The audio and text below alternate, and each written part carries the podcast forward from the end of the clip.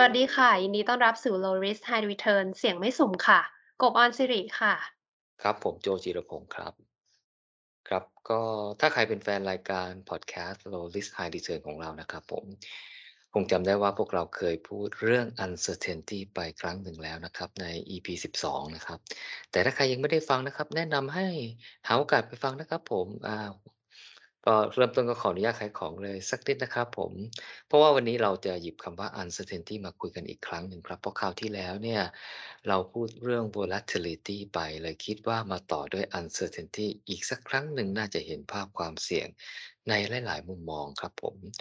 อขอทบทวนเรื่อง volatility สักนิดนึงนะครับผม คือมันก็คือความผันผวนนะครับ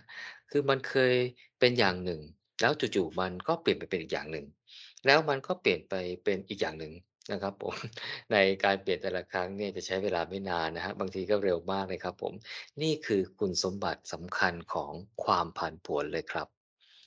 ค่ะ ซึ่งคราวที่แล้วเนี่ยเราก็ได้ยกตัวอย่างเกี่ยวกับราคาหุ้นไปค่ะ เพราะมีความชัดเจนแล้วก็เป็นรูปธรรมมากที่สุดนะคะ ที่คนจะเข้าใจได้ง่ายค่ะ แล้วก็มีการใช้กันเยอะด้วยในการวัดความเสี่ยงเรื่องการลงทุนนะคะ ยกตัวอย่างเช่นเอ่อราคาหุ้นนะคะ ราคา 100 บาท เวลาผ่านไปก็เปลี่ยนไปเป็น 110บบาท ต่อมาเหลือแค่ 90 ค่ะ ซึ่งทุกราคาเนี่ยเป็นราคาที่เกิดขึ้นจริงนะคะ แต่ว่าไม่คงที่ไม่ถาวร แล้วก็มีอะไรมากระทบก็เปลี่ยนค่ะ ถ้าเปลี่ยนเร็วเปลี่ยนแรงเราก็เรียกว่าผันผวนสูงนั่นเองค่ะ ครับ ก็นอกจากโลกการลงทุนแล้วนะครับ volatility ยังสามารถนำไปอธิบายเหตุการณ์ต่างๆ ที่มีลักษณะที่เปลี่ยนแปลงเร็วและแตกต่างไปจากเดิมได้ด้วยนะครับผม กลับมาเรื่อง uncertainty กันนะครับผมคำนี้นะครับ นิยมแปลเป็นภาษาไทยว่าความไม่แน่นอนนะครับ ถ้าในบริบทของการใช้คำว่าความไม่แน่นอนในชีวิตประจำวันของคนไทยที่เราเคยได้ยินนะครับเช่นได้ข่าวว่าเพื่อนคนหนึ่ง เป็นโรคร้ายที่อาจจะรักษาไม่ได้ อืม พอเราได้ยินแบบนี้เนี่ย เราก็มักจะพูดว่า อืม ชีวิตคนเราไม่แน่นอนนะครับเคยเป็นคนแข็งแรงก็อาจจะอายุสั้น ความไม่แน่นอนของชีวิตก็เตือนใจเราว่าอะไรที่เคยดีก็อาจเปลี่ยนไปเป็นไม่ดีได้นะครับผม อย่าใช้ชีวิตด้วยความประมาทนะครับ ก็ความไม่แน่นอนในบริบทนี้นะครับก็ต่าง กันโดยสิ้นเชิงกับคำว่า volatility นะครับ ก็ต่างกันตรงที่ความเร็วในการเปลี่ยนสถานะ แล้วเมื่อเปลี่ยนแล้วมันก็เปลี่ยนเลยนะครับสำหรับความไม่แน่นอนครับ ค่ะกบก็มีอีกตัวอย่างหนึ่งค่ะ ว่าวันเนี้ยเจอเพื่อนร่วมงานอารมณ์ดียิ้มแย้มแจ่มใสอะค่ะ แต่เมื่อวานเนี้ยเขาดูเกรี้ยวกราดเหมือนเป็นคนละคนเลยค่ะ แบบเนี้ยเรียกว่าอารมณ์ไม่แน่นอน วันหนึ่งอารมณ์ดี อีกวันอารมณ์ไม่ดีนะคะ ถ้าสันนิษฐานก็อาจจะมีเหตุการณ์อะไรบางอย่างที่ทำให้เพื่อนร่วมงานคนเนี้ย อารมณ์ดีหรือว่าเป็นคนเกรี้ยวกราดค่ะ ถ้าตอนเช้าอารมณ์ดี พอสายกลับมาเป็นเกรี้ยวกราด อย่างเนี้ยเรียกว่าอารมณ์แปรปรวนแล้วค่ะเอ่อหรือว่าอารมณ์ผันผวนนั่นเองนะคะ ก็ออกไปทาง volatility มากกว่า เพราะว่าเปลี่ยนแปลงเร็วมีแนวโน้มที่จะเป็นลักษณะนิสัยขี้หงุดหงิดมากกว่าค่ะ ครับ ก็ตัวอย่างข้างต้นนี้นะครับ เป็นความไม่แน่นอนในบริบทที่เราใช้พูดกันเป็นส่วนใหญ่ในชีวิตประจำวันนะครับผม ซึ่งเหตุการณ์ในบริบทเหล่านี้เนี่ย ก็จัดเป็นความเสี่ยงในอีกรูปแบบหนึ่งได้นะครับผม แต่ก็สามารถบริหารจัดการได้นะครับ วิเคราะห์หาสาเหตุ หาวิธีป้องกันประเมินผลกระทบ หาวิธีบรรเทาผลกระทบได้นะครับผม แต่คำว่า uncertainty ในภาษาอังกฤษจะมีความหมายแตกต่างกันไปนะครับผม เราจะใช้คำนี้ในสถานการณ์ที่เราต้องการคาดการณ์หรือคาดเดาเหตุการณ์ที่กำลังจะเกิดขึ้นในอนาคตนะครับ หรือบางสิ่งบางอย่างที่มันมีอยู่แล้วหรือเกิดขึ้นแล้ว แต่เรายังไม่รู้ว่ามัน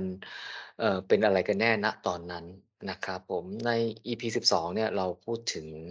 uncertainty ในบริบทนี้เช่นกันนะครับผม เราพูดถึงการคาดการณ์สิ่งที่เราไม่รู้ หรือสิ่งที่ยังไม่เกิดขึ้น แต่พอเราแจกแจงได้ว่า เอ๊ะมันจะมีอะไรเกิดขึ้นได้บ้างนะ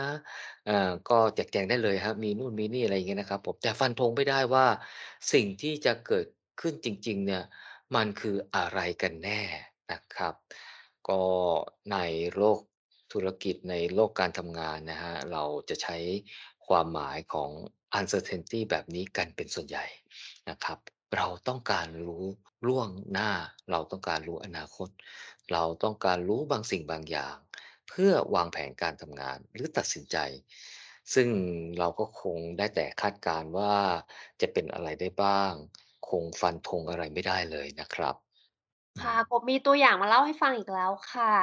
เกี่ยวกับ uncertainty นี้นะคะ ก็คือว่าสมมุติเราเป็นบริษัทเนาะมียอดขายสินค้าปีหน้าค่ะ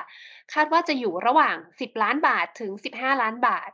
คือเราก็รู้นะคะว่าอาจจะออกมาเป็น 11 ล้านก็ได้ 12 ล้านก็ได้ หรืออาจจะ 13.7 อะไรอย่างงี้ก็ได้นะคะ คือพอจะรู้แหละว่ายอดขายที่เป็นไปได้เนี่ยมันมีอะไรได้บ้างนะคะ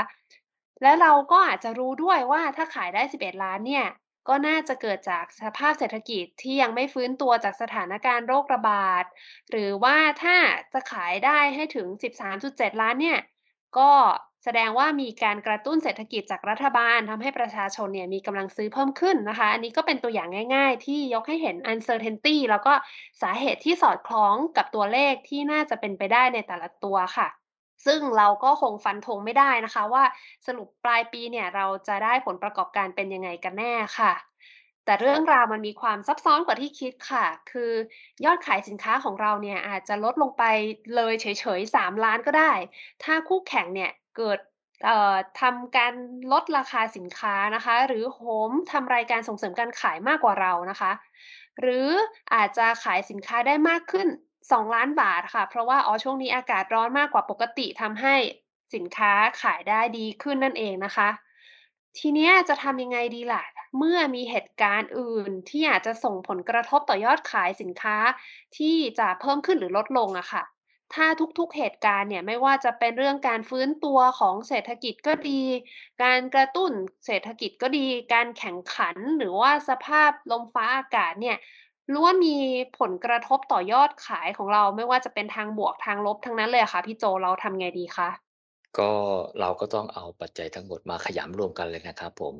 แล้วก็คาดการยอดขายใหม่อะที่ไม่ใช่ 10ถึง15 ล้านบาทแน่ๆนะครับถ้าคิดง่ายๆนะยอดขายก็อาจจะเปลี่ยนไปเป็น7ถึง17 ล้านบาทนะครับ ก็การขยำรวมปัจจัยต่างๆ เข้าด้วยกันเนี่ยในทางสถิติ มีวิธีการหนึ่งที่เรียกว่าการสร้างแบบจำลอง Monte Carlo นะฮะหรือ Monte Carlo Simulation นะครับ ก็อาจจะทำให้การประมาณยอดขายเปลี่ยนแปลงไปจาก7ถึง17 ล้านบาท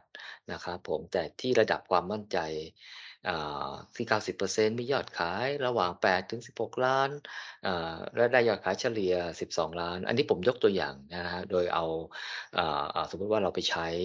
อ่า Monte Carlo Simulation นะครับผม ก็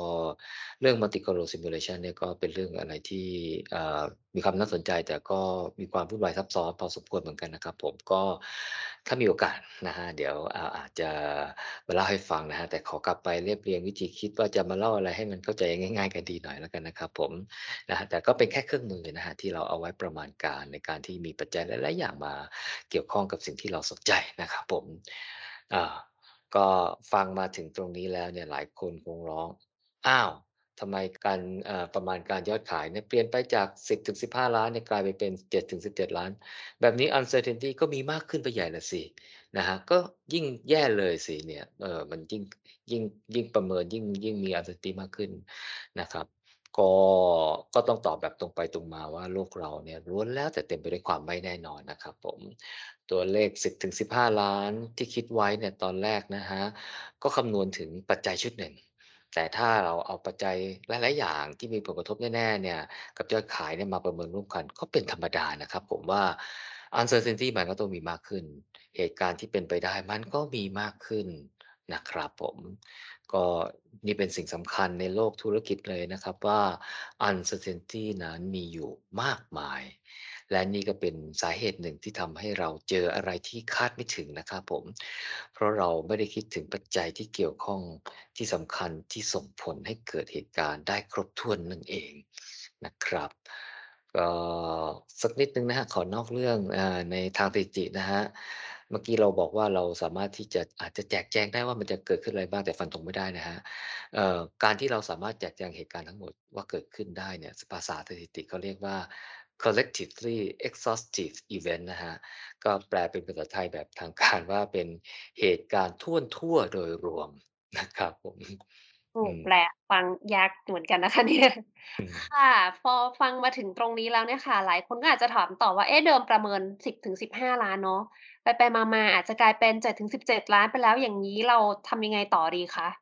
ครับ ก็ต้องบอกว่า เราก็ต้องประเมินว่า ยอดขาย 7-17ล้านเนี่ย มันมีโอกาสที่ยอดขายที่เกิดขึ้นจริงเนี่ยนะครับ แล้วต่ำกว่าเป้าหมายเป็นเท่าไรนะครับผม ถ้าเรามีมาตรการอะไรที่ทำให้ยอดขายใกล้เคียงกับเป้าหมาย แล้วก็ ก็ต้องหาเอามาใช้นะครับ ถ้าสมมุติว่า มันมีโอกาสเกิดขึ้นต่ำกว่าเป้าหมายนะครับผม ตัวอย่างเช่น ถ้าเราตั้งยอดขายที่ 10ล้าน ก็แสดงว่ามีโอกาสที่ยอดขายต่ำกว่า 10 ล้านอยู่นะครับผมเพราะมันมันมีเหตุการณ์ทั่วๆนะครับมันมีโอกาสต่ำไปถึง 7 ล้านนะเมื่อกี้เราบอกเราปขยำรวมกันแล้วเราประเมินยอดขายใหม่7-17 ล้านแสดงว่าถ้าเราตั้งเป้า 10 ล้าน ก็แปลว่ามันมีโอกาสต่ำได้ถึง 7 ล้านนะครับผมถึงที่มีโอกาสไม่มาก แต่ก็อาจจะต้องเตรียมแผนการตลาดหรือแกนแผนการส่งเสริมการขายไว้เนี่ย เพื่อให้มั่นใจว่าในปีหน้าเนี่ยเราจะได้ยอดขายตามเป้า 10 ล้านแน่ๆนะครับผมเอ่อถ้าเรายังเชื่อว่าจะได้ยอดขาย 10-15 ล้านนะครับโดยใช้อ่าปัจจัยแบบเดิมๆนะครับโดยที่ไม่คำนึงถึงปัจจัยอื่นๆ แล้วเปลี่ยนไปเป็น 77 ล้านเนี่ยนะครับผม ก็ถ้าบอกว่า 10-15 ล้านเนี่ย เมื่อเทียบกับ เอ่อ เป้าหมายที่รั้ง ตั้งเป้าไว้ 10ล้านเนี่ยนะครับผม เอ่อ ถ้ามันเป็นอย่างงี้เนี่ยแสดงว่า โอ้ ขนาดต่ำ ๆ เรายังได้ถึง ส 10ล้านเนี่ย แสดงว่าถ้าเรามีเป้าหมาย 10ล้านปีหน้าเนี่ย เราก็ไม่ต้องทำอะไรมั้ง นะครับผม เอ่อ เพราะว่าเราก็ไม่ได้คำนึงถึงปัจจัยเรื่องคู่แข่ง ไม่ได้คำนึงถึงอะไรอื่น ๆ เนี่ย แต่ปรากฏว่าถ้าปีหน้าเนี่ยมีการลดกระหน่ำ เอ่อ แลกลดแลกแจกแถมนะครับผม เอ่อ ของจากคู่แข่งนะครับ เออ มันก็อาจจะทำให้เรายอดขายตกไปเหลือ7ล้านเนี่ย โอ้โฮ ถ้าจะเป็นอย่างงี้เนี่ย เราก็ทำงานไม่เข้าเป้านะ ปลายปีหน้าอาจจะอดโบนัสแน่ ๆ เลยนะครับผม นะครับก็นี่ก็เป็นตัวอย่างให้ให้เรามาเทียบใช้นะครับ ผมในการบริหารจัดการนะครับ ก็เพราะยังไงเนี่ยโลกนี้มันก็มี uncertainty เยอะแยะมากมายนะครับไม่ว่าจะเป็นชีวิตการทำงาน หรือชีวิตของตัวเราเองนะครับ ผมทำความรู้จักเรื่องที่สำคัญให้ถ้วนๆไว้ก็ดีนะครับ ผมแล้วก็หาวิธีรับมือกับมันนะครับ ผม ก็สำหรับวันนี้คงประมาณนี้นะครับ ขอบคุณครับโอกาสหน้าเจอกันใหม่ครับ วัสดีค่ะ